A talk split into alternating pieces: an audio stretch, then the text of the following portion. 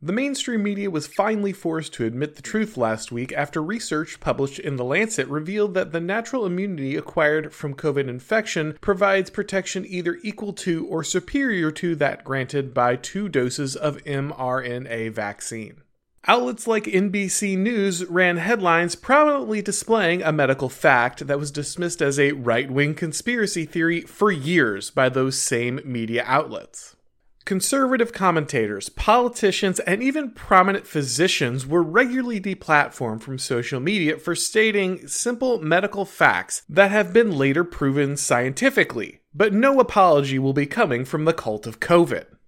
Due to the constant stream of propaganda coming from both media and government, trust in American institutions is cratering, especially among conservatives.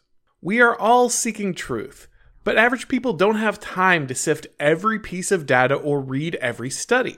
They need reliable authorities that can be trusted to help evaluate and understand information. When the authorities charged with this task prove completely corrupt, individuals will speculate and grasp for narratives that help them make sense of the world around them. Many of those narratives will prove true, but just as many will prove false, which allows the left to smear all opposing narratives as conspiracy theories that can be easily dismissed.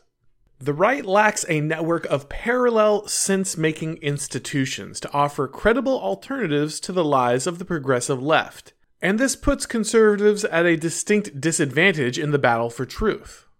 The modern American political system operates as an information fueled oligarchy in which narrative control is the key to power. When popular sovereignty is the only acceptable mechanism for granting legitimacy, those that seek to maintain power must control the ways in which voters receive and process information. Progressives understand this well, which is why they are invested heavily in controlling institutions like the media, universities, Hollywood, and public education, which shape the way Americans see the world around them. When power is based on narrative control, any alternative story that helps the population make sense of what is happening is a threat to the power of the ruling elite. This is why progressives work so hard to deny conservatives access to institutions that grant credibility and help to coordinate information. Academics, entertainers, media figures, and anyone else who weaves our cultural narratives must declare allegiance to progressive power constantly or face immediate destruction. When actors with mildly conservative opinions get blacklisted in Hollywood or professors with dissenting opinions are ejected from academia, a clear message is sent. Any deviation from the approved storyline will destroy your career. The lack of access to authoritative institutions robs the right of the tools necessary to participate in narrative warfare. In our modern age, research and data have been held up as the most powerful ways to grant legitimacy to any argument. But if only one team decides what data is legitimate and which topics are allowed to be researched, then that team gains a monopoly on truth. If heterodox research is defunded and blacklisted, then the opposition never has access to the data necessary to grant its position credibility. The left not only denies conservatives access to authoritative institutions, but also works to make basic conversation impossible in the public square. For years, any attempt by the right to have discussions on issues like the pandemic or even gender identity had to be heavily coded to avoid censorship on large platforms like social media. The language and assumptions of the left had to be adopted to even attempt the discussion, because failing to do so would result in an immediate ban, even for prominent figures or those with legitimate expertise. Scientific truth was no defense, because truth was determined by political affiliation, not empirical fact. This made it impossible for the right to coordinate any cohesive narrative to challenge the ruling elite and led the opposition to splinter into dozens of subgroups, each pursuing its own version of the truth. The difficulty the right has in sorting fallacious theories from legitimate opposing narratives is not a mistake.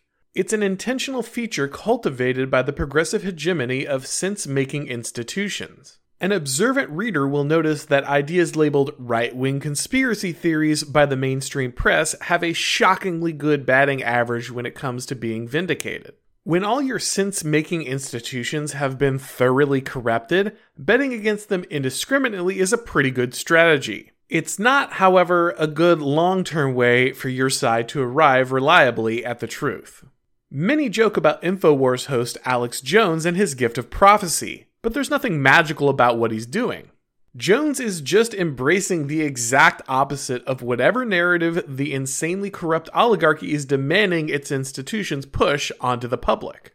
This means the InfoWars host is often right when far more respectable sources are wrong, though when this strategy fails, it fails rather spectacularly, and in a way that causes permanent damage to one's reputation. Our current elite rule through a distributed network of prestige, which relies on each node in the oligarchy to grant legitimacy to each other institution in the network. The New York Times relies on expertise from Harvard and Yale, whose professors in turn rely on glowing articles and book reviews from the paper of record. This symbiotic relationship exists across the entire network of sense making institutions in the United States and the wider Western world. The good news for those who oppose progressivism is that the network is degenerating. The generation that has inherited this narrative manufacturing device is far stupider and less disciplined than those who constructed it. The ruling elite are now so corrupt that they are burning the legitimacy of their network for cheap paydays and the opportunity to humiliate their enemies, which naturally brings about instability. The regime elite shut down small businesses to enrich their powerful corporate donors, then found scientists who were willing to lie about violent Black Lives Matters protests not spreading COVID. That's the kind of vulgar display of power used by third world dictators, not the delicate manipulation of a sophisticated information network. The job of the right going forward is twofold to accelerate the destruction of credibility that is already underway in leftist institutions and to create alternatives that the public can turn to as those institutions collapse. Instead of attempting to reform or correct institutions that progressives have captured, the right should seek to erode their prestige at every opportunity. These institutions should be mocked, discredited, and treated as irrelevant whenever possible. At the same time, conservative leaders must seek to carve out spaces for the right to generate alternative institutions that will fill the void. Governor Ron DeSantis is working with Chris Rufo to transform New College in Florida into an institution where the right can flourish. These are early days, and it's yet to be seen whether the effort will be successful. But these are the exact kinds of moves the right must make. The progressive monopoly on the narrative fed to Americans cannot be broken until the right has an alternative network in which it can seek truth. Thanks for watching, guys. If you enjoyed this video, go ahead and click like. If you haven't subscribed yet, now is a great time to do so.